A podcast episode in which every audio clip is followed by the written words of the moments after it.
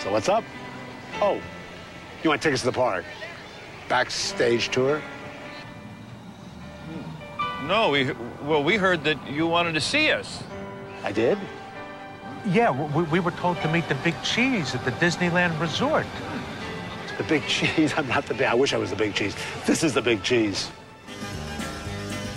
is this Pixar or is this?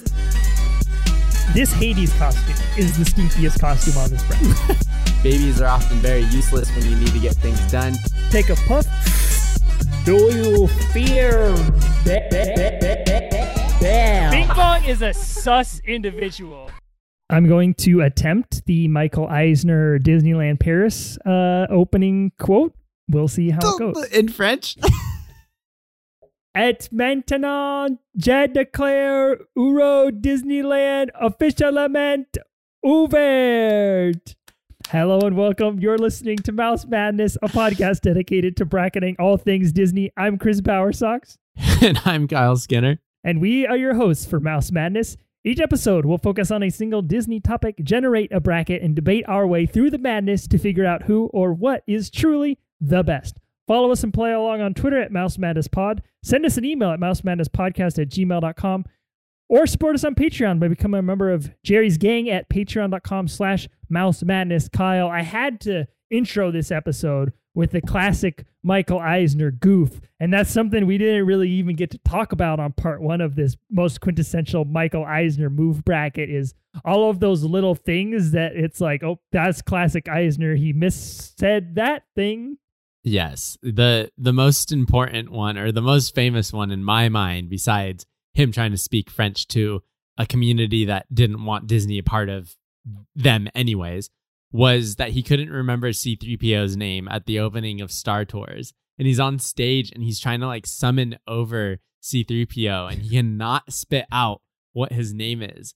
It's just so good. If you have not seen the opening day of Star Tours like special, you need to watch it. It is the most awkward, quintessential Michael Eisner on camera moment in his in his entire tenure. It's the culmination of everything that we want out of Michael Eisner. And we're going to dive a little bit further into that when we talk about him being the face of the company for sure.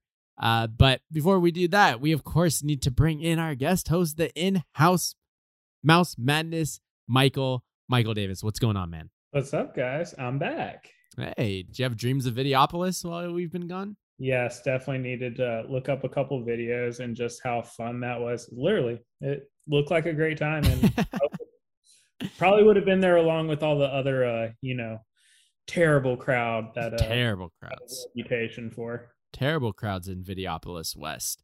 Uh, folks that are listening on this Monday, hope uh, Jerry's gang had a good time at trivia last night. Uh, we crowned a winner. It was a close battle. It was a really fun one. Uh, we hope everyone had a really good time. We love doing it. Uh, if you're listening and you feel like you left got left out, well, because you did, because you're not part of Jerry's gang. So go ahead and, and join us, even if it's for the next trivia, which won't be for a couple of months. We'll let you know when that's coming up. Join us at the five dollar level. You'll get to hear all of the greatness that is Mouse Madness bonus episodes, including the episode that just came out, uh, which is that we did a Goofy movie commentarium. Uh, Chris and I sat together and watched a Goofy movie together, and we talked about it in real time. We tell you when to start playing the ep- the the movie so you can watch along and listen to us talk about it in real time. It is a good time. Uh, we found out that Chris has a fear of a certain body part of Goofy, uh, and if you want to find out what that certain body part is, you gotta listen in. It was a lot of fun. Jerry's gang is a great time. So, uh, and we know Michael's a part of it. So, Michael, thank you for being part of Jerry's gang. We appreciate you. Uh, let's hop. Let's let's start talking about our favorite uh man with an M that leads the Disney company. His name's not Mickey. It's Michael Eisner. But before we do, we gotta talk about Spoonful of Sugar. Chris, what you got this week? So I I gotta I gotta keep the streak alive here. Of course. I had a I had a ten out of ten beer, which Yeah. doesn't happen often. I I finished the whole beer. I'm I'm the I type of so. con- I'm well I'm the type of consumer where if it's like if I take a sip out of beer and it's like gross, I'm like I'm not gonna drink it.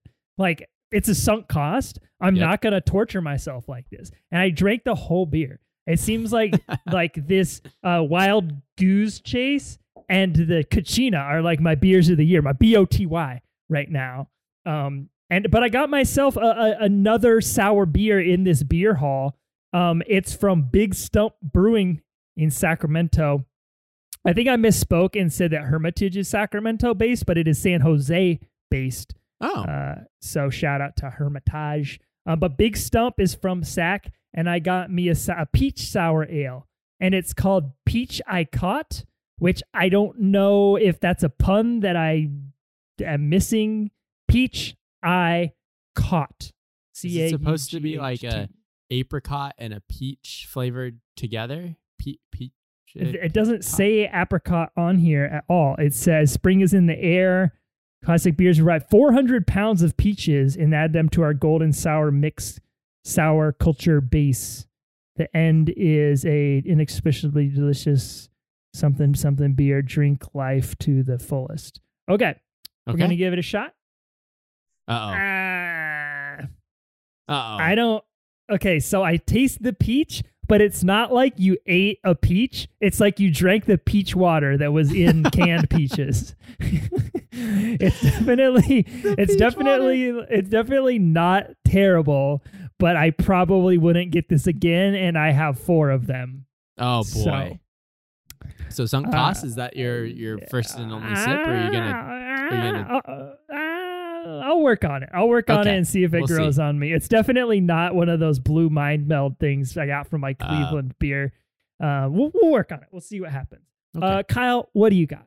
I- I'm drinking the final 805 from our goofy movie commentary that we had on Jerry's Gang. Uh, it's it's just so refreshing. We're getting into the summertime here in California, and this nothing says sunshine and warmth like an 805 because that's what kicked off some of my balcony hangs out on DP with and when I lived in Santa Barbara. So I love 805. Happy to have it. Michael, what you got over there? So just like you're finishing off the 805s, I'm finishing off my uh, six pack of Coastal Love Hazy IPA. Nice. But what I do want to bring up is Chris. I have had the Kachina beer before. You had Oh. Kachina. Yeah, I, Kachina boys. I used to um, live in Phoenix while Oh, going to that's grad right. school at Arizona State. So um, well versed in the Phoenix breweries, and yeah, the Kachina one's pretty good. Oh yeah. It. I think I described it as like uh, the type of beer you drink at a game. It's just Yes. real smooth and light, but uh, slightly better than like a Miller Lite or like a Bud Light. Yeah, it's Um, real good. I was able to have some when I visited Chris out in Walnut Creek. It was my pre-tennis drink. Chugged a Ooh. little Kachina and went out to the courts, baby. We're just trying to spread the Kachina gospel over here on Mouse Madness, everyone. Next time, next time you're there though, um, you need to try this Scottish amber ale called Kilt Lifter. Kill the consensual kilt lifter. I like it. Consensual kilt lift. Or hey, maybe I'm lifting my own kilts. Hey, which is Uh, t- exposure, but here we are. Um, I will be in Arizona again in July, so I will check out the old kilt Oh. And uh, fun fact, they serve it at Chase Field, home of the Arizona Diamondbacks. So you know you may not even have to go very far. Wow. True, true that. Just jump out the press box, go Uh, enjoy I a just- beer out in right just- field, and get back I just to work. put my credential in my pocket, and no one knows the difference. No one will know. Not at all. All right, let's review where we left off last time, including our demographic, which were fans at Angels Stadium during an Angels game. They gave us their most quintessential, iconic Michael Eisner moments, and there were a lot of them. So we went ahead and ranked up the top 16, and that got whittled down to a round of Elite Eight. And those eight look like this it's the number one seed, the Parks expansions, versus the number eight, the in park promos. Down the brackets, number four, the establishment of the Disney stores, versus the number five, the establishment of the Disney Vault. Across the brackets, the number 15, I'm going to Disney World campaign, versus the number seven, direct to video sequels. And rounding out the lead eights, the number three, the additional thrill rides that were added to the parks, versus the number 11, Michael just being the face of the company. Uh, Chris, you started off last time. I think I'll hop in and start off with the number one parks expansion versus the number eight in park promos.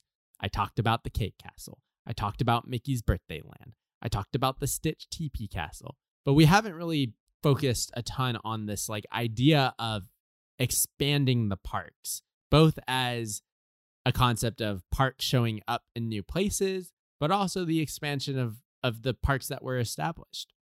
I think that was all very important to Michael Eisner and was the anchor to his idea of the Disney decade, something that you touched upon last episode, where Michael came in and said the 1990s are going to be about Disney. We are going we're declaring the 1990s the Disney decade and we're going to start by expanding the brand with the most accessible, well, not really accessible, but with the most know, well-known and and best thriving entity that we have, which are our parks. Animation, I don't care about them. Live action, I like it. I'll put some money into it, but my real creative focus is on these parks and we're going to expand them. So in his time, he shows up and announces the Disney decade and he goes on to help to open or start kick off development for seven Disney parks across the world. That is bonkers. Seven. You have uh, Disney Hollywood Studios at the time, Disney MGM Studios. You have DCA, you have Tokyo Disney Sea, you have Animal Kingdom, you have Euro Disneyland, you have Hong Kong Disneyland, and then you have some failed pitches in Disney's America, which is a topic that I would love to dive into at another time, and Port Disney. And including Port Disney was like this WestCOT idea, uh, bringing Epcot to the West Coast where DCA is now. So he was very parks focused.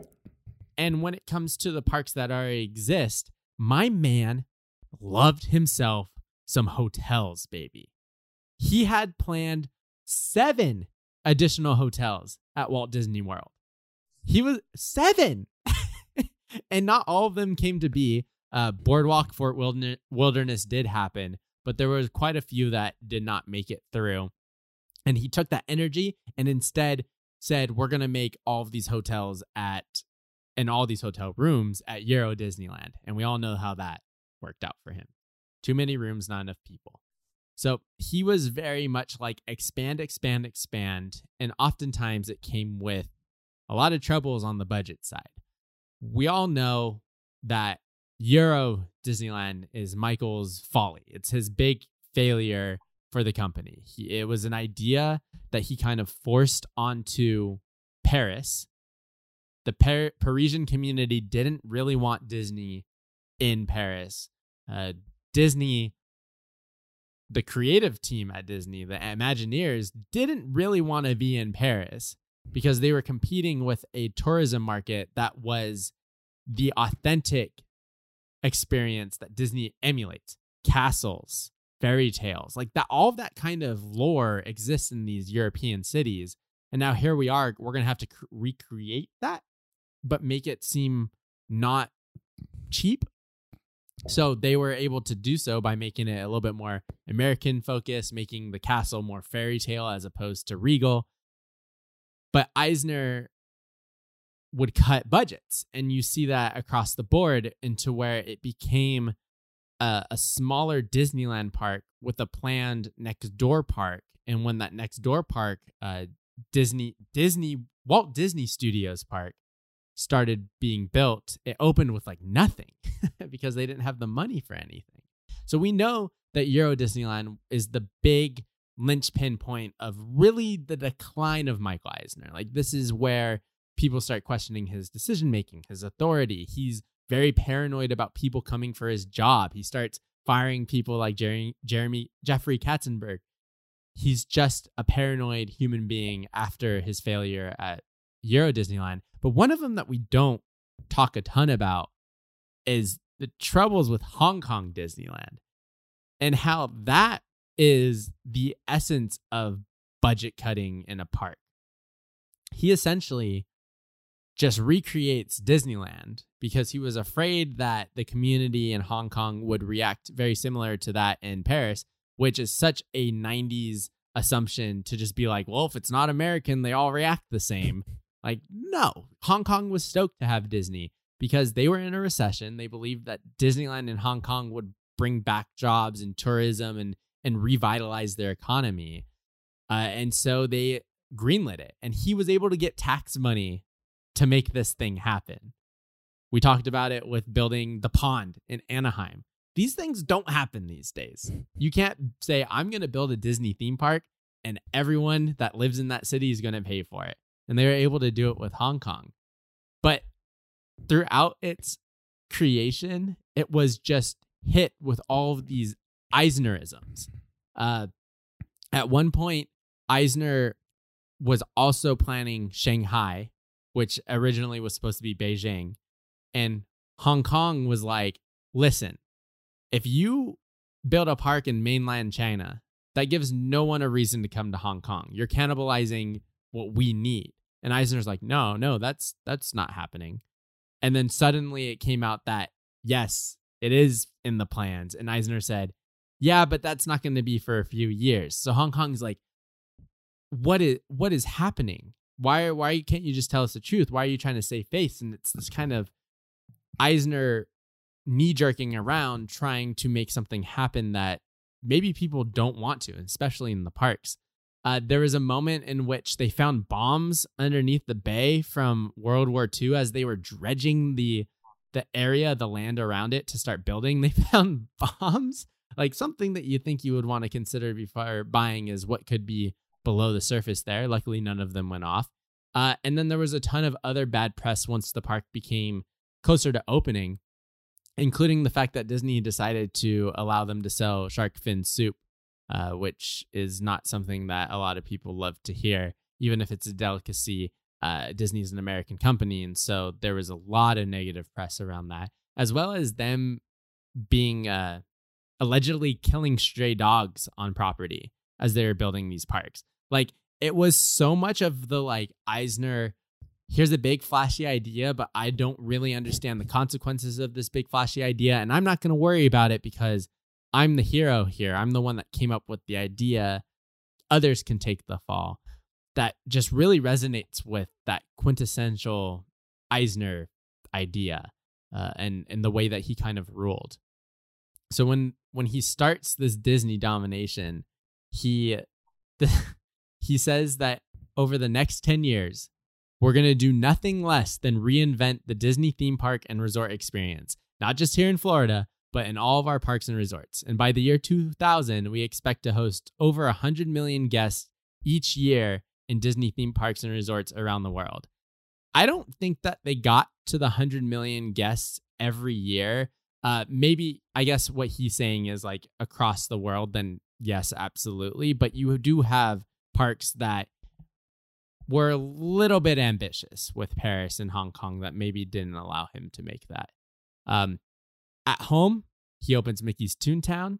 He allows Magic Kingdom's Tomorrowland to get remodeled. He goes ahead and and gives Breck what he wants and puts two Splash Mountains in America. Uh, he brings in Captain EO and Honey I Shrunk the Kids for this kind of 4D experience in his parks to get people there. He goes budget Eisner, and when he starts building new lands, including in Disneyland, the bet the easiest way to theme a land is to theme it after Hollywood.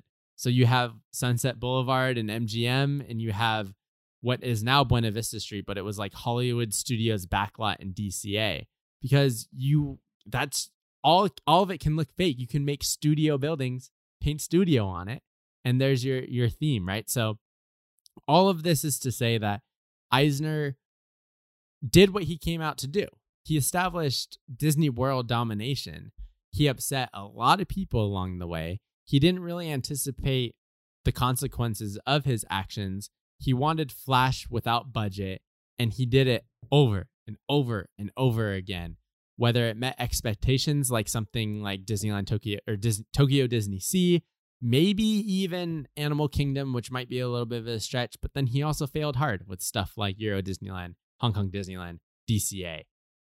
It's just such an Eisner move. So, in this matchup, I think that I have to stick with the Disney Parks expansions because that idea of world domination and getting the brand places where it hadn't been before is very Michael Eisner. And a lot of these things do that on that's left on this bracket, but this was done in such a way that Eisner didn't have the expertise and be, went ahead and did it anyways. That makes it very much him. And if he didn't have the expertise, he forced people to do it. And when they failed, he tried to pass the buck and ultimately would just start firing people. it's very much a Michael Eisner move. Uh, so I'm going to go with the one seed here. It's very strong for me. You know who Michael Eisner is? Michael Michael Eisner is that friend you haven't talked to since high school who DMs you and is like, "Bro, I have the most insane business opportunity for you that I feel like you would be really good at."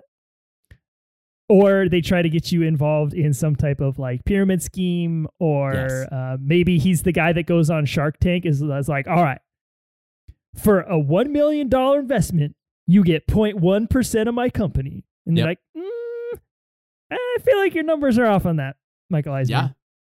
I think the uh the uh pyramid scheme is a perfect analogy for that because he would just bring in his friends and then fire them. Uh, yeah. I mean, I had some some great friends uh, proposed to to me to join the hexagon um, pyramid scheme during the Oh, pandemic, which was my least favorite one. I mean, it works for some people. Like if your network's big enough, shoot, go for it. yeah. Um, but uh, my 200 followers on Instagram are not going to get me the $1,600 that you're telling me it's going to get me. Um, okay, so yeah, I love that you bring up those failed experiments because that is a big part of the Eisner, the way I see Eisner. You know that Mm. that uh, Disney's America, WestCOT, Port Disney. I think those are all really great things. Um, so I'm also advancing on the number one seed. I do want to say that I looked up some photos of Mickey's birthday land uh, this past week. Yeah. Uh, incredible. They straight right? up they straight nuts. up look like sets that we built in high school theater. And actually, uh, Jerry's gang knows uh, I'm heading down to Walt Disney World this summer. Um, I currently have a magic band, but it's like a it's like a Murica themed uh magic band but because I used to be a real big like Murica guy and I not so much am anymore. So I'm, I've been in the market for like a new magic band and I typed in um Mickey's Birthday Land like into Google and one of the top hits was a Mickey's Birthday Land magic band, like an official one. So it's like $53 right now resale. So I don't know if I'm going to buy that, but I thought it was pretty cool that they are making merch for this failed Eisner project. Yeah. Um, yeah, I'm with you. Um, Parks expansions to the Final Four. Michael D, do you agree? Yeah, I, I definitely agree on that one. I think uh I think I saw this one as a clear winner in this spot. All right, next matchup is number four, Disney Stores versus number five, the Disney Vault. So we've got kind of a, a similar matchup in a way. You have two things that consumers can interact with at Uh-huh. home. You know, uh, your your local mall. You can head down, check out the Disney store at the mall. You know, get that Disney in your nostrils. You can smell the Disney. You can you can taste the Disney. Uh, just be totally surrounded by it. Um, and I think that's uh, really cool. Disney Vault. You've got videos coming to your doorstep. You've got videos. You can pick them up at Circuit City or wherever you buy home videos, and uh, you can take it home with you. You get a little slice of Disney in your living room. Uh, so in a lot of ways, these are these are two very similar sort of projects. Uh, but the reason I didn't advance the Disney Vault on the last episode was that I felt that Disney Vault was kind of too timid of a marketing strategy for Hmm. me to associate it with Michael Eisner.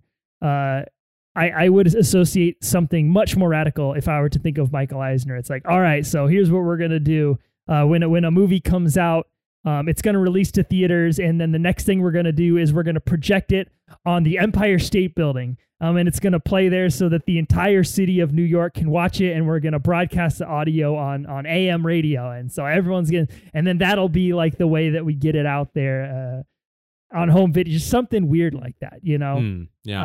Uh, and so this idea that like we're gonna put it out on VHS for a short amount of time and then walk it back, I think is a little bit not aggressive enough to be super quintessential Eisner for me. Um, the Disney stores se- seems sort of like a, a long thing coming.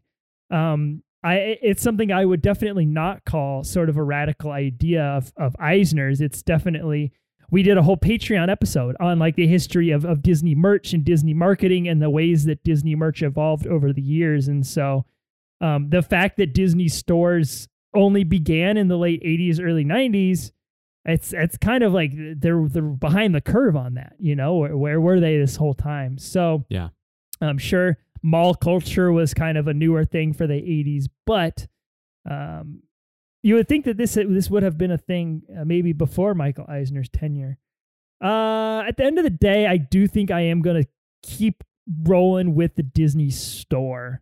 Um, that that 90s feel that still exists in so many Disney stores, uh, I think is is totally Michael Eisner. And I actually am very happy that so much of it remains, um, even in those flagship locations, the New York City, the San Francisco, the Disney Springs, the downtown Disney. You still get kind of that that Disney quirk in those re- retail spaces, and I really hope those don't go away anytime soon. Right. Yeah, I struggle with understanding or believing if Michael was really the idea man behind either of these.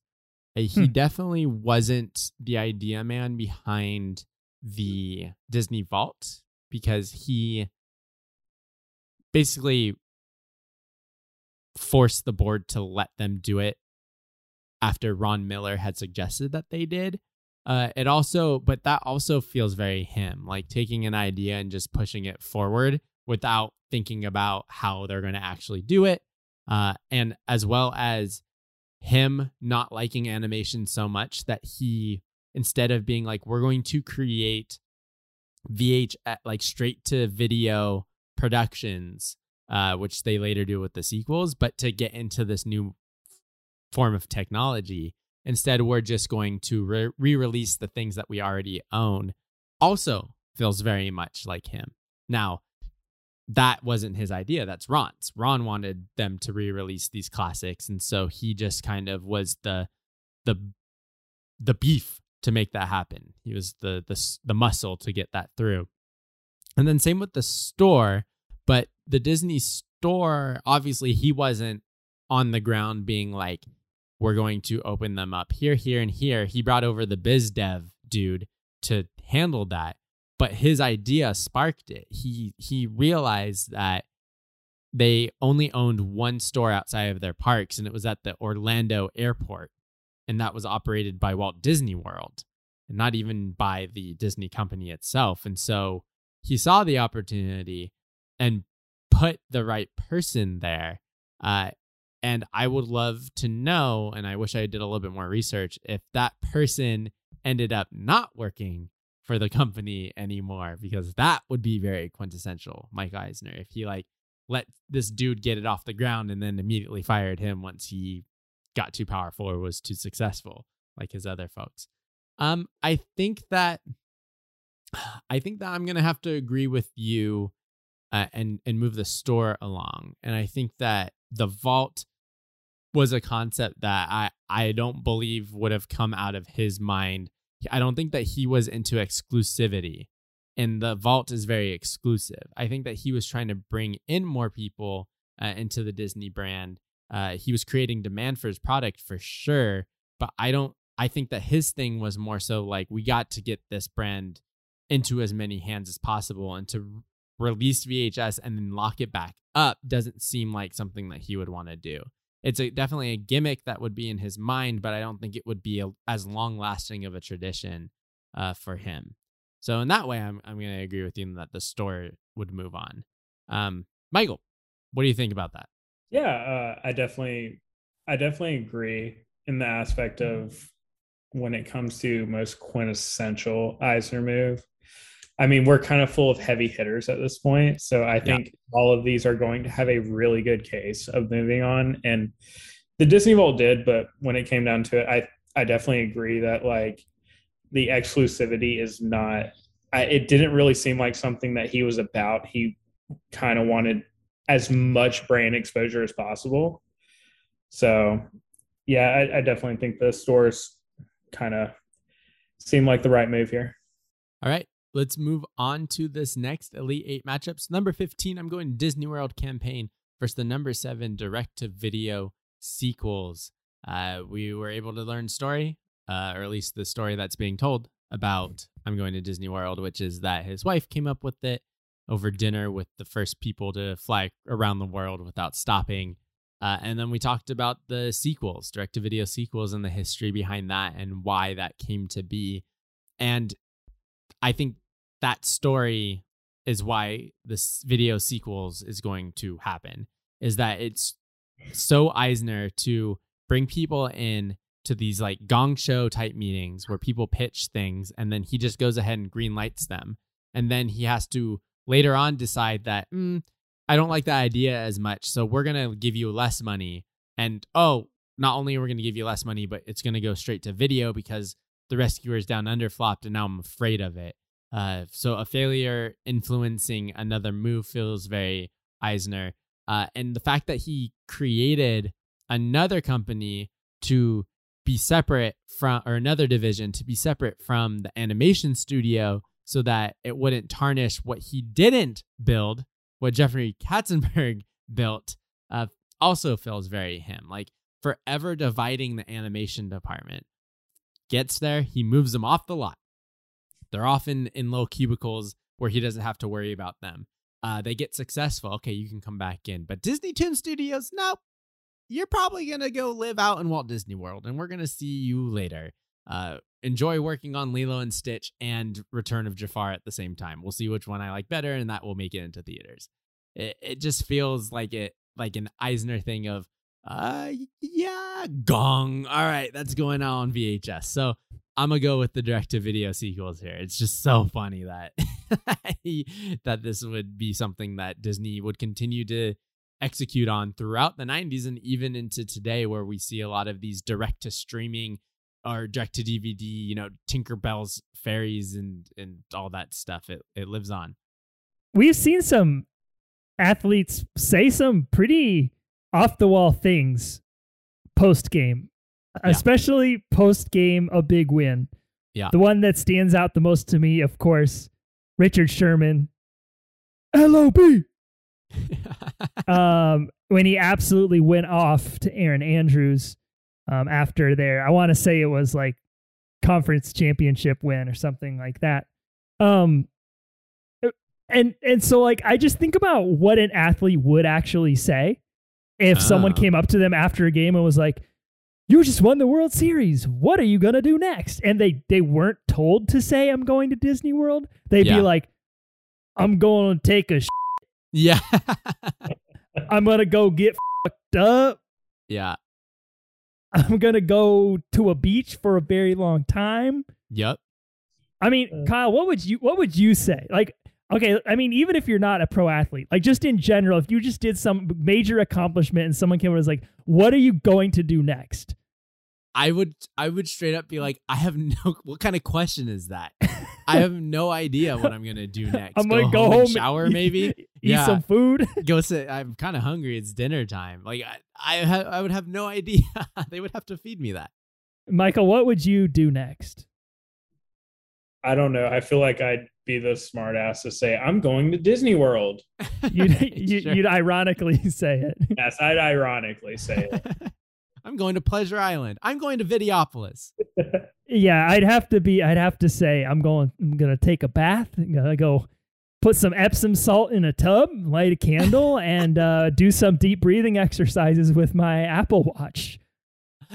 Hope, practice some good uh, nighttime hygiene and hopefully sleep tight tonight. Yeah, um, I'm gonna get an early sleep tonight because I got an early morning tomorrow. Actually, I got a dentist appointment, so I should probably be in bed pretty soon here. I'm gonna be honest with you. I don't know how many direct to video sequels I've actually ever seen. Yeah, um, I, maybe just that Beauty and the Beast one. Th- and I that was like fairly recently. I saw uh, Lion King one and a half. Is that is that a sequel or is that a half? Is a half count as a sequel? Yeah, it comes after the first. So Okay. It's like a prequel sequel. It's a pre sequel. Uh, it's the film itself. animation has become cheaper as technology has advanced in the field of specifically computer animation. Uh, you see studios like Illumination, who produce movies like The Minions, Yeah. able to, able to create movies uh, at at a pace much faster than Pixar, much faster than Disney Animation. Secret Life of Pets, another one. Uh, Sing, all Illumination movies. Um, I believe it is a subsidiary of Comcast Universal. Yeah. Um. So this idea that Eisner cut cost to make projects cheaper and go faster, I, it feels like had Eisner not intervened, it still would have been a very natural progression in the field of animation. Mm. Um, and the idea that they might do sequels to some of these Disney hits. I mean, here we are in the age of nostalgia. I, it would have happened sooner or later. Yeah. I look at an idea like let's stick a camera in an athlete's face after a big moment and get them to say something very specific for our marketing purposes. That is the type of insane specific idea that only Michael Eisner could conceive. Um, and make it so incredibly important that it just baffles to to kind of think about how and why this became a thing and how and why is it still a thing today Yeah. Yeah. Yeah. um it's just such a weird idea that i think it is very Huh. quintessential michael eisner um so i'm going with the 15 seed to the final four michael d you're breaking this tie Wow, this is a this is a tough one. Um, I was actually going to ask, what is y'all's favorite like direct to video Disney sequel? Dillion. don't don't But have one like, I don't know if I've seen one. Y'all haven't seen an extremely goofy movie? Oh, my Oh, gosh. Actually, God. Chris saw that before a Goofy movie. So i do i do see an extremely goofy movie you're right. I- I liked it. I liked it better than Beauty and the Beast Enchanted Bells Christmas with Tim Same. Curry. Same. So I do love me some extreme Okay. sports, That's some fine. X games. Keep rattling them off. Let's see what we got. I don't I don't know if this is Eisner era, but uh Kronk's New Groove. Never saw it. Mm, No. That's a good one. Should put that on the list. There, there's literally a bracket.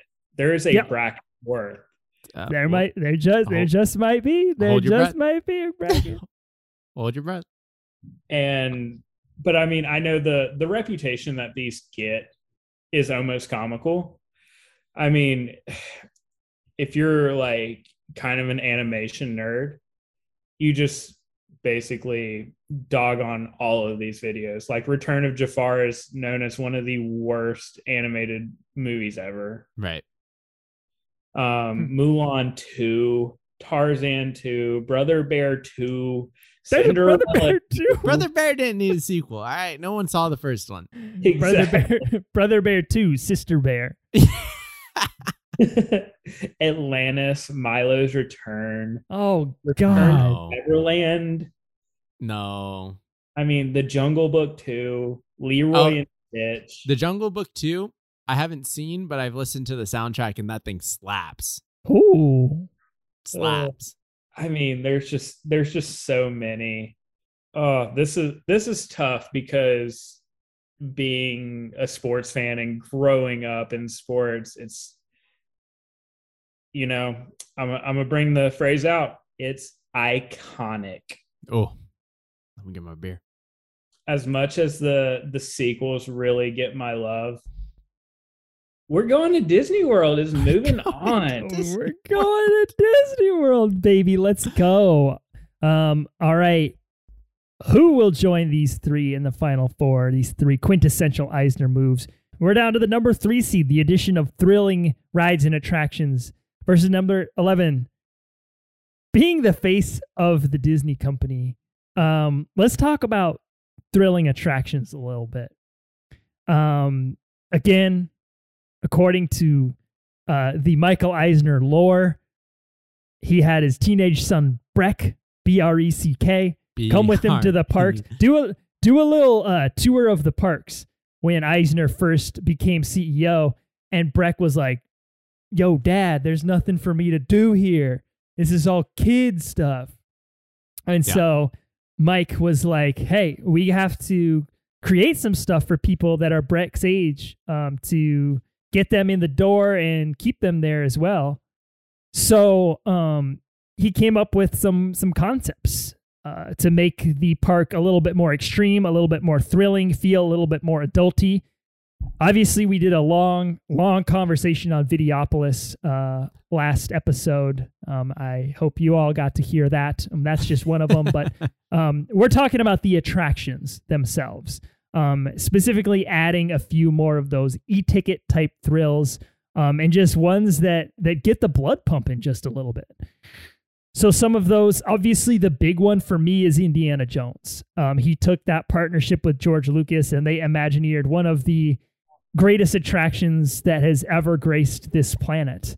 Um, unfortunately, it has not been aging extremely well and is sort of a shadow of itself these days. But Yeah. um, Peak Indy was just an experience unlike any other. You've also got things like Splash Mountain at the very beginning of Michael Eisner's tenure. He did the thing where he repurposed some garbage and he Yeah. took those animatronics from America Sings and he created the thrilling attraction that we know today. Yeah. Recycled an recycled an old racist cartoon also.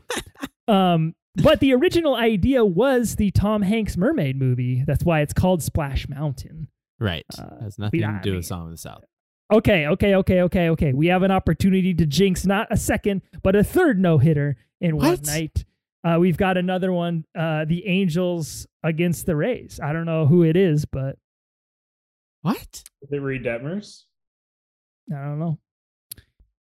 Um, you've also got uh uh extraterrestrial alien encounter. Uh, yes. which is which is the Florida one that just so many uh, videos get made on this weird attraction that was basically a show more than a ride.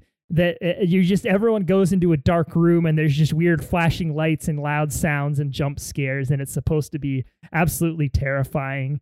Um, and it probably was, but more than anything, to me, it just looks super boring and like intentionally anxiety inducing. Like they they bring these restraints over your shoulders that like you literally do not need because you're just sitting in a chair. I don't I don't really understand it. but um there's that one.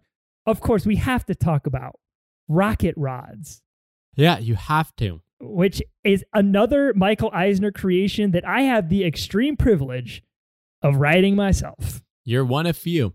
One of few. I'm one of few. There is there is video somewhere. We just we it's like one of those You- lost Bower Sox home video tapes. Uh, we got to send you I- home. I don't know where it went. I sp- distinctly remember like watching it through the camera. We might have recorded over it. I don't know. Ah, but- Um, if you don't know what Rocket Rods is, that people mover track above Tomorrowland at Disneyland. They once had a high speed accelerating ride that had these little cars went and they went super fast but had to slow down a lot to go around the curves and then go fast again and then slow down again. And it Yep. was just a technological nightmare. But uh yeah, we waited like several hours for it and we actually got in the line and went through what is now Buzz Lightyear Astro Blasters. Back then, it was still the Circle Vision 360 that was just completely gutted, and there was a bunch of like concept, like Rocket Rod's concept art, uh, sort of in the in the space in like a big empty room, and the Rocket Rods would like go through the building. There was like a window that looked out into it, so it's still there behind some piece of plywood at Buzz Lightyear Astro Blaster. Um, but then then we like went downstairs and then we went like underneath Tomorrowland and then like came up by like where the big um astro orbiter thing is now and Right. then up the up the there was like a staircase and then we got we boarded the ride where the radio Disney place used to be. I don't know. It was yeah, yeah, yeah.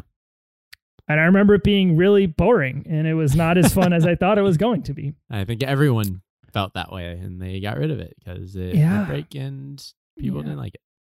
Uh, you've also got the Tower of Terror. Kyle, you mentioned that one briefly. Um, you've got Rock and Roller Coaster, the partnership with Aerosmith, make things a little rock and roll. Yep. Am I missing any? Am I missing any uh, major Eisner e tickets in the U.S. parks? Uh, Of course, like I- you know, California Adventure itself, you've got uh, the California Yes. Screamin' and the Maliboomer, and the the Ferris wheel can't just be a Ferris wheel; it's got the swinging cars on it. Yeah. And I guess just like now we start getting to the replica stuff. So like Space Mountain in Paris has the loop in it and Oh yeah, uh, yeah. you have Big Thunder moving from the East Coast to the West Coast. And and Star Tours as well, a very kind of thrilling attraction. Um, simulator tech was was very new at the time, so I mean, it's interesting because you know you you approach this conversation of like Michael Eisner's trying to make things extreme, and it sounds like in a like a corny like corny, but you look at that roster of rides and you go, these are like these are like heavy hitters here on the attractions list. These are Yes. e-ticket type attractions. These are attractions that when I was six, seven, eight, up until 16 years old, the, these are the rides that got me into the park. Like this, this yeah. plan, this plan worked. I mean, we, when I was a little kid, we were a Magic Mountain family. I, I wanted to ride the tall roller coasters. You know, I Uh-huh. wanted to, I wanted to feel like a big kid. Get get me a big kid's meal at McDonald's. that came with a Mickey toy and Kuzco by your fries.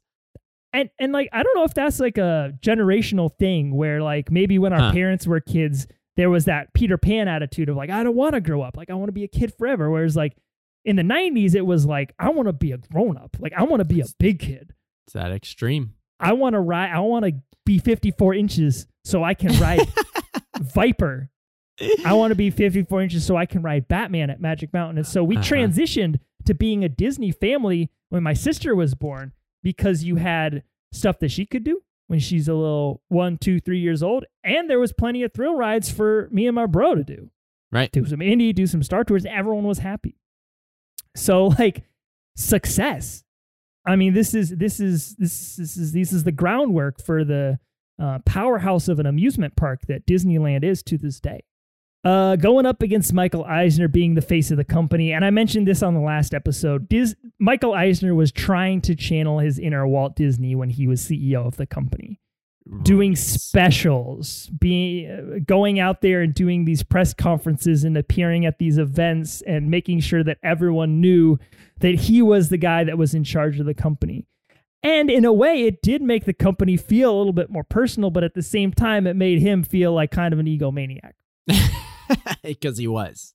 Yeah, because he definitely was. And in retrospect, when you see how everything went down with him, it just makes it look even worse as time has progressed. Yeah. Totally. Uh, we at the beginning of this episode, I didn't mean to jump the gun, but we talked about some of his gaffes as the uh, the leader of the company, and he was on so many specials. He's he was likely to have some some sort of slip up um, in his speech. There's got to be a there's got to be a Michael Eisner gaffes TikTok account by now, right? Maybe we Oh, should start there one. has to be. There, yeah, if they haven't, we'll we'll do it. um yeah and like it's it's really difficult because these are two really important things that i think about when i think of michael eisner as the ceo of the disney company he was the face of the company and he ushered in this new extreme era of, of disney and of disney parks so this one's a really tough one for me um I, I'm definitely not going to punt to you. I am going to make a decision, and that decision is going to be it's the addition of the thrill rides. Huh. Yeah. Um I think I've said this before. Like Michael Eisner gets a lot of negative comments about his tenure as CEO and and how he he had a lot of bad ideas and messed things up a lot. But for every mess up, it seems like he has some extreme success. Um, Yeah. and and one and one of those things to me is is is the thrill rides in the parks. It was the Disney decade, and this is something that he absolutely nailed. So I'll give him I'll give credit where credit's due here, and I'll advance the thrill rides. I think that there's a little bit of both of that in him being the face of basically everything as well. There's the gaffs like the Star Tours opening, the the Disneyland Paris opening, just literally any moment that he has to talk live. Uh, but then there's also some huge successes. He becomes the he humanizes the brand. He kind of revives Disney and Disney Channel and Disney on ABC to be more family centric. He is able to garner excitement around a lot of the new comings of the Disney company uh, without it being like Mickey on the screen, which I think that he was trying to avoid because he was trying to appeal to maybe a bit of an older demographic. And if they see like a, an actual adult, then they feel like they're being marketed to a little bit better than if like Mickey is telling you to come to Disney California Adventure, right? And so there's there's a lot behind him being the face. And I've been uh listening to the audiobook Disney War, uh, which talks about Disney during the era of Eisner and how toxic and awful it was and and just the bonkers things that would happen, which ha- is a lot of the basis of my notes in here because it's a like a 25 hour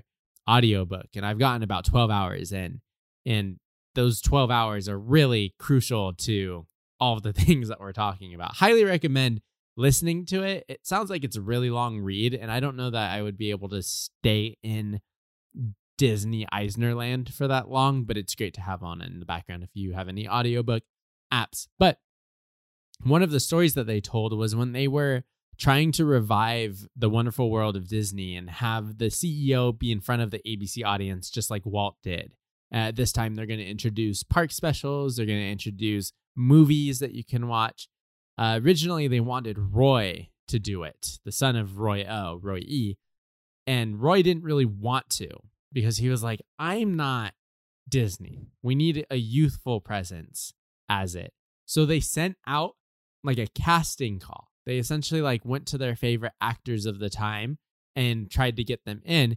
But the thing was, Eisner was only going to have it be Roy or it was going to be him. And the board was like, we want to explore other options, but you can have final say, but we want to have other options. So they reached out to folks like Tom Hanks to come and do it, which ironically, he becomes Walt Disney later on in Saving Mr. Banks. But Eisner shot down every single actor that they suggested uh, until it was literally just him that the board was like, okay, do you want to do it? And he's like, yeah.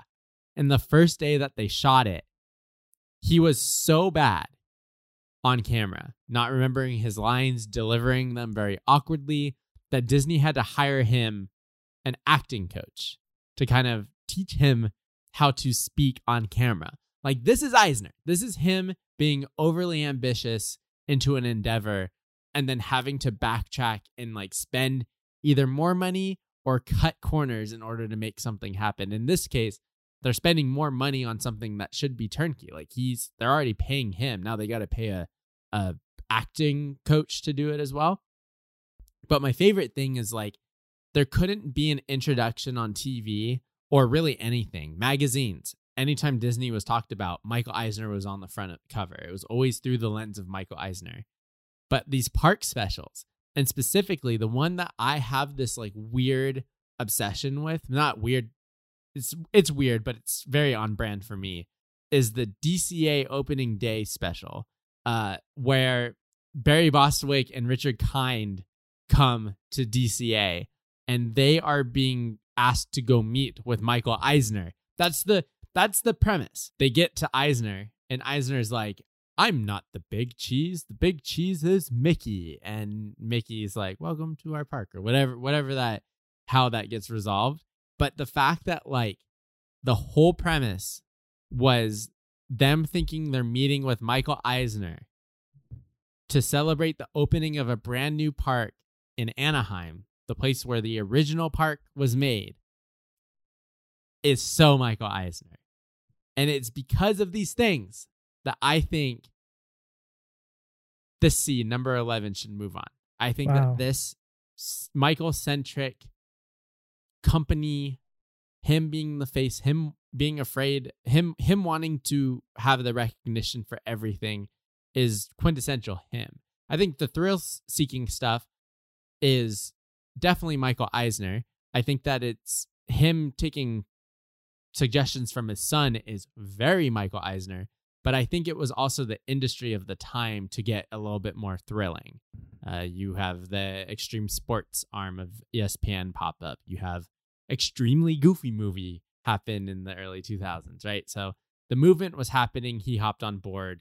Uh, while him being the face of the company is not something that a ton of CEOs were doing at the time, and now that's that's what happens, right? So I'm gonna go with the 11 C, which means Michael, you're breaking a tie.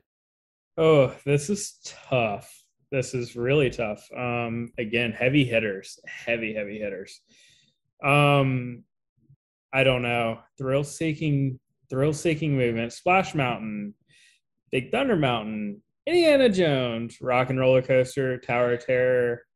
I don't know. The way Chris described rocket rods, it just sounds like an F1 race on the People Mover. um, extra terre- the extraterrestrial that was terrifying um i don't have vivid memories of it but i believe i went on it and Wow. it's Hmm. turned into a stitch's great escape which is also gone, right? yeah which is also now gone but uh everybody that reviews that ride says it was like creepy beyond all disney means that it was Huh. just unnecessarily creepy for disney Hmm. I don't believe him. but I'm going to go with thrill seeking movement because I essentially grew up through a Bob Iger, like through the Bob Iger era. And I feel like when it came to face of the company, I feel like he was very similar in hmm. that type of arena when it came to being the CEO of Disney.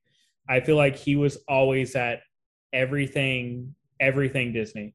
Whenever if it was like anything to do with the parks, anything to do with like movie releases, I mean Iger was a part of it. Iger was speaking at it.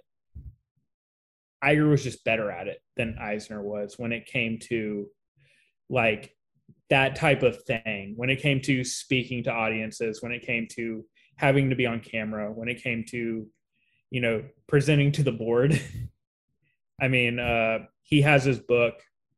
Obviously, if y'all haven't read his book, it's amazing. Um, so I, I don't know when it comes to wanting to be and trying to be the face of the company. I, to me, Bob Iger kind of becomes a clear image than Michael Eisner. I know Michael Eisner wanted it like more than anybody ever, but I also am so enthralled in the parks myself. So this is this is such a bias pick, no That's what We're doubt. about. That's what we're all about here. So, and I mean, some of my favorite rides are on that list: Splash Mountain and Tower Terror. So Yeah. Yeah, that's fair. moving on.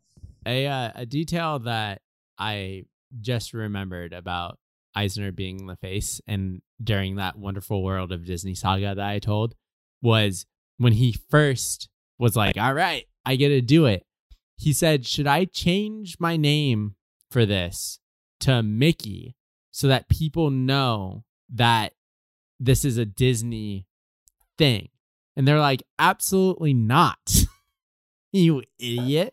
That was like I laughed out loud when I heard that in the audiobook. It is so absurd. And I'm glad that they talked him off of it. But I get it. His Wait, he wanted to change his name to Mickey Mouse or Mickey Eisner? No, Mickey Eisner. His first name to Mickey. And he would only That's got be- a ring to it. I'm not He'd, gonna lie. he'd only go by Mickey during the uh the show. Hey, I'm Mickey. I think that cements my pick there. All right. Thrill rides are going to move right along.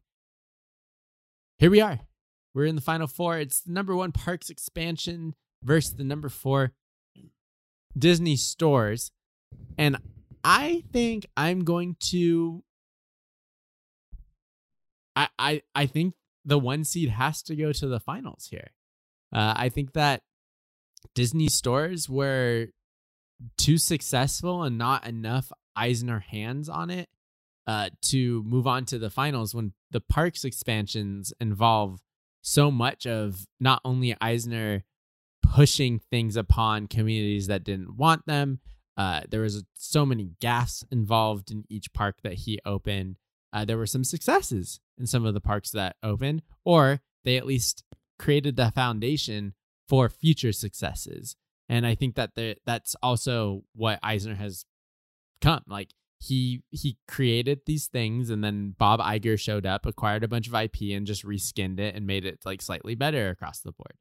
And so I think that as much as like we've been very one seed heavy recently across our brackets, this one just it's it's going to be hard to beat, but it could in the finals depending on what gets through.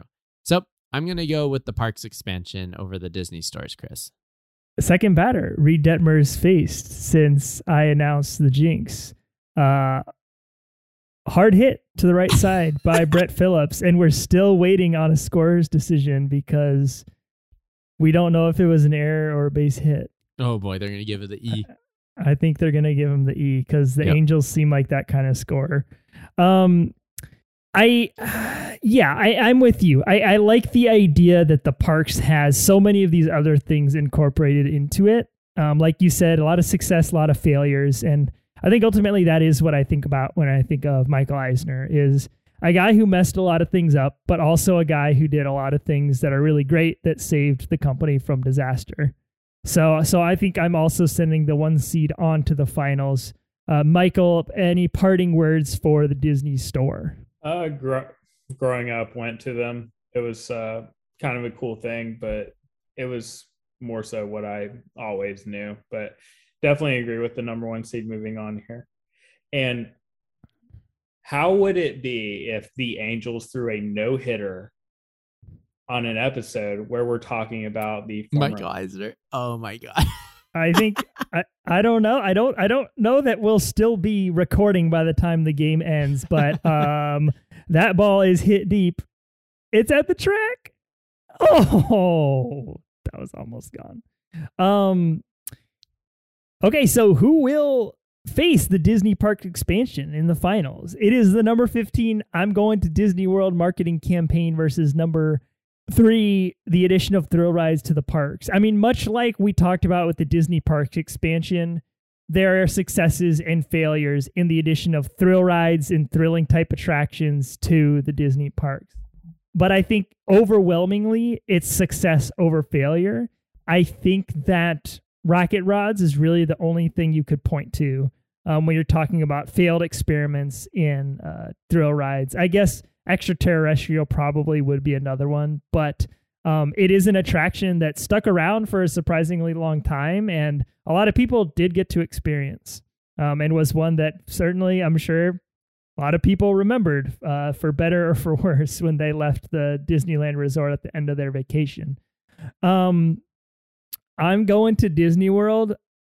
I am writing this 15 seed to the finals. I think it is such it's such a novel concept. Um, it is such a weird one, surprisingly successful, but a total like an awful idea at the same time. Um, so so I would love to see it go face the parks expansions in the end. I like that the essence of I'm going to Disney World has survived all of this time, being that they offered they they paid the initial quarterback to say it, and that's just now the obligation of the Super Bowl MVP. Now it's transcended the Super Bowl and ha- just, is just being said. Mike said that he would say it ironically if he was ever asked what he's going to do next. Like that's that's a joke. That's a that's a bit that happens quite frequently. So it's it's left the sports arena and just becomes a a thing that we all say. But it, it's it's not him. I think that he he came into these parks and he's the parks guy and he he as much as he wanted to acquire things and get into sports, like he only really dabbled in it. More quintessentially is him trying to revive the parks culture and to take the instruction from his son to do so as far as the thrills go uh makes a lot of sense also what makes a ton of sense is this man had never been to a disney park before becoming ceo his first time at disneyland was his first day at work him and Frank Wells brought their families to walk through it, not because they wanted to say hello. It's because they literally had not been to a Disney park. I mean, you know, I respect that. I respect that. I had, I had never been to a Kansas City Royals game except for the first day I worked for the Kansas City Royals. Were you the president of the Kansas City Royals? was, no, but I was sending the tweets when they got their World Series rings. uh, it it's it just makes so much sense that he comes in and he's like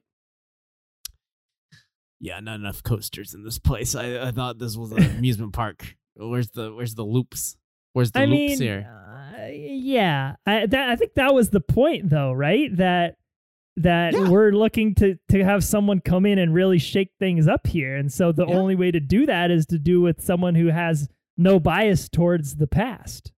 sure yeah absolutely and he, and in the audiobook in the it's an actual book it's not just an audiobook but in the book uh he talks about how he his vision for these parks was to remove it from the museum of walt era like he used that word museum where things just kind of stood still just because people felt like they needed to preserve the essence of walt. And instead he took it and said no this fool was like an innovator and forever changing things and that's what we got to do is like be with the times and be innovative and make things happen. Uh, and yes tons of successes across the boards but then you also have some of the gaffes and i think that's part of the eisner experience is like some things are going to be huge dubs but he's also going to take some massive l's that exist to this day like the fact that stitch doesn't even exist and now it's just this show building the fact that rocket rods killed whatever people mover experience we would ever have at disneyland and we still have the ghost of the attraction as a track going through Tomorrowland. Like, what what is more Eisner than not only failing something but then leaving the tombstone behind so that you always have to be reminded of it. I think that this is the thrill rides. Number three needs to go, which means that Michael is breaking another tie. Hey, you're the resident Michael. We brought you on here to to really make these decisions. I know, I know. Uh, okay. So, can y'all tell me who was the first athlete to say, I'm going to Disneyland?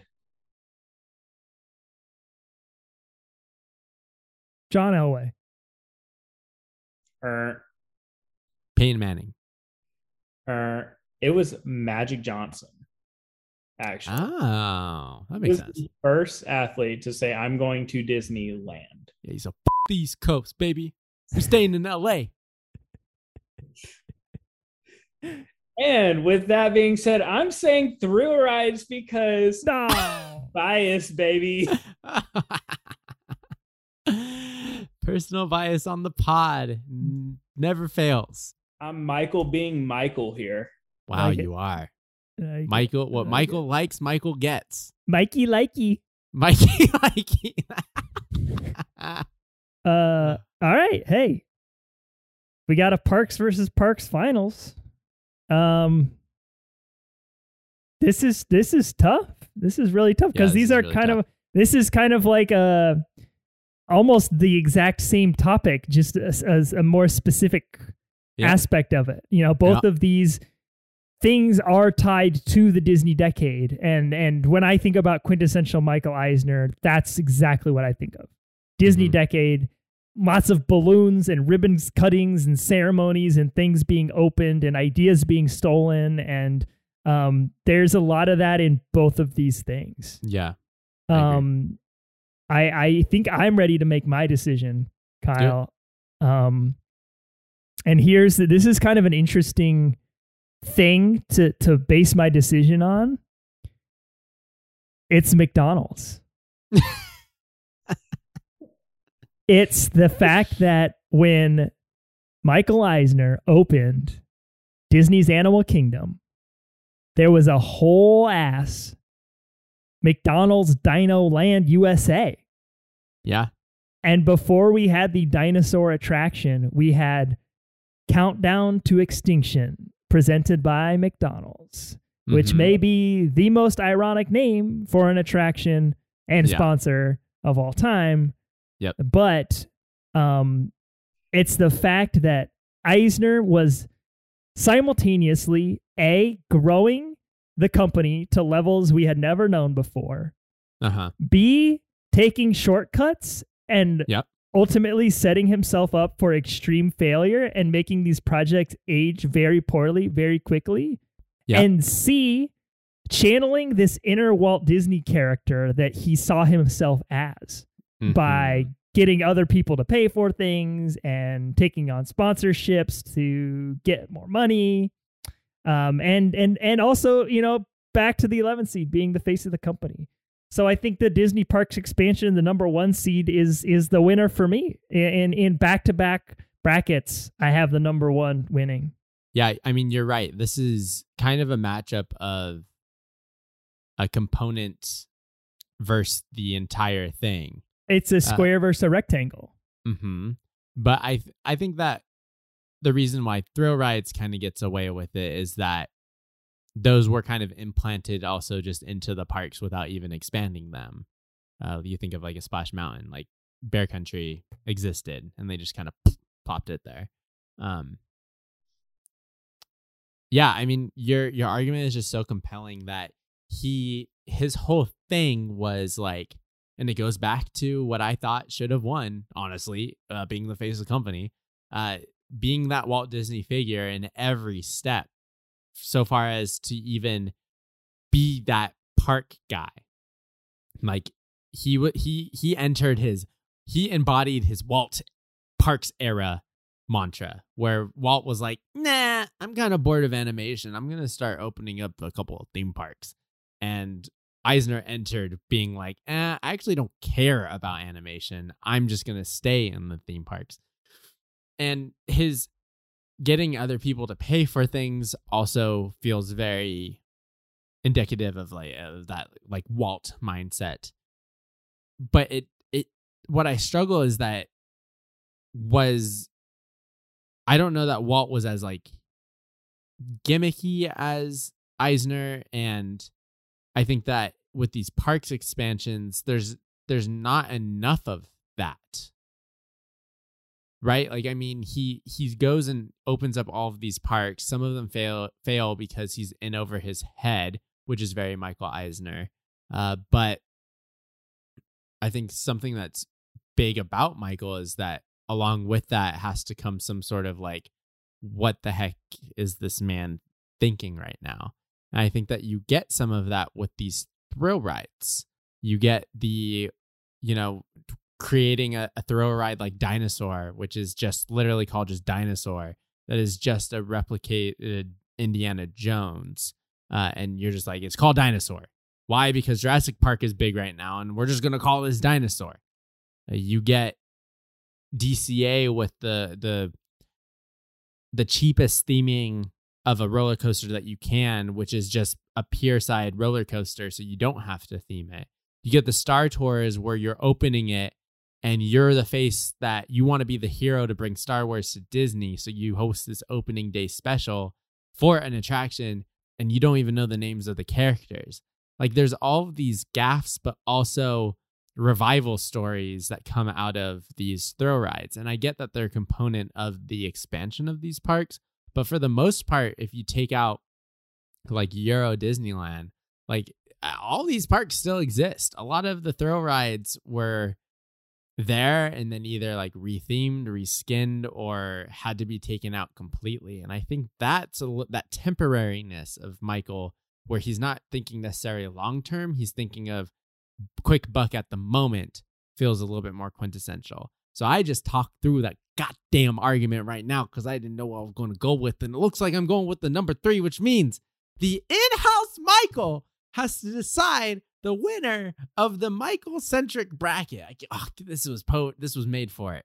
This is what this is, all of your listening, Michael, for the past three years has come up to this moment. Don't blow it. The Michael of the moment. Okay, so I've been taking both of these in such good arguments, both of you.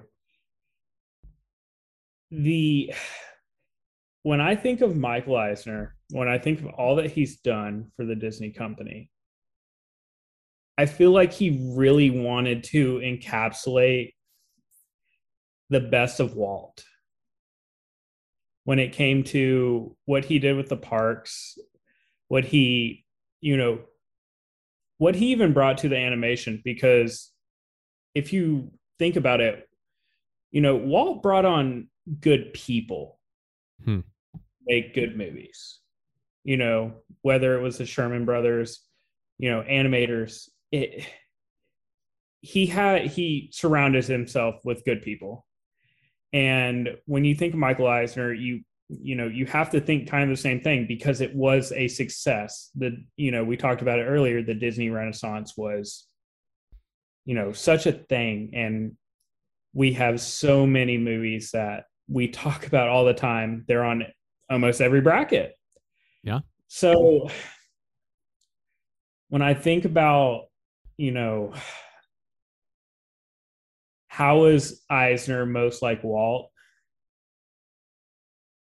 It's got to be the park expansions. Because just like Walt, there were highs and lows. And, you know, I think in true Michael Eisner a- fashion, the highs were very high and the lows were very low. They were embarrassingly low. you know, not knowing C3PO's name is a huge gaffe. Uh-huh. You know, Euro Disney was a wreck. Yeah. But when it comes down to it, what he did for the parks as a whole, when it came to expansion, is kind of what we see today. You know, it's what kind of shaped Walt Disney World, to be honest. And it's as you both, in a way, described, all of the thrill seeking rides are within this park expansion. So it's almost ipso facto you got to go with the park expansions as the most quintessential Michael Eisner move, Oh, as man. endorsed by the Michael by of the, the, Michael. by the Mike himself. We have By crowned Mickey D. Mickey Mickey D. There's so many t- connections here. Uh, but we've crowned it. it. The most quintessential Michael Eisner move is his passion to expand the parks, not only stateside, but to the world. And as we do at the end of every single bracket, we are going to clap it out. That was exactly what I love about our podcast. I love digging in deep about things that maybe people don't think a ton about. And in this case, it was about a dude who existed in the company before we were born and influenced the way that we see not only the parks, but the Disney company to this day. So that I had a lot of fun. That was awesome. Yeah, uh, always great to walk down memory lane and uh, you know apply some of the knowledge we learned from Defunctland and Mark's Yesterworld and reading them Disney books on your end. I don't know. I don't read books. Don't Yeah. like them. Never never read a book personally. But uh, Michael D, thank you so much for your help, your insight on this episode. Always great having you on the show. I think I think that's number four. I think you got your Mouse Madness jacket. Give him the jacket. Oh, thank you guys for having me. Such a pleasure. I mean, what a what a fun bracket. And as a Michael, it's just, you know, the truest pleasure. Thanks, guys. All right. Well, uh, before we sign off, we have to mention that Reid Detmers is got a no hitter through eight now. Okay, So well, we shall see what happens. Yep. Hey guys, this is uh, editor Chris, and just want to provide an update. Reid Detmers of the Los Angeles Angels of Anaheim did complete the no hitter, and the Mouse Madness no hitter jinx is officially over. Folks, that does it for another episode of Mouse Madness. Uh, if you got something to say about Michael Eisner, do you have memories of any of these Eisner projects? Did you go to DisneyQuest? Do you remember running around Disney stores listening to Storytime? Do you have a bracket idea? Do you want to be a co host? Email us at mousemadnesspodcast at gmail.com or hit us up on social media. We are on Instagram, Twitter, Facebook, and Discord. All those channels are linked in the description of this podcast. If you'd like to support us on Patreon, you can support us at the $5 level by becoming a member of Jerry's Gang at patreon.com slash mouse madness, where you have access to things like voting on bracket topics, joining our seasonal Mouse Madness trivia game. It's okay. You can turn your camera off. You can be antisocial. It's all right. It's chaos. It's fun. Also, you get two bonus Mouse Madness episodes every month. Things like what we did this month, review of Doctor Strange, as well as commentary of a goofy movie. Folks, until next time, bye. Goodbye. That's it. That's all I got. I have nothing left to say about Michael Eisner. And to all, a good night. Oh, hi. I'm Michael Eisner, head of Walt Disney.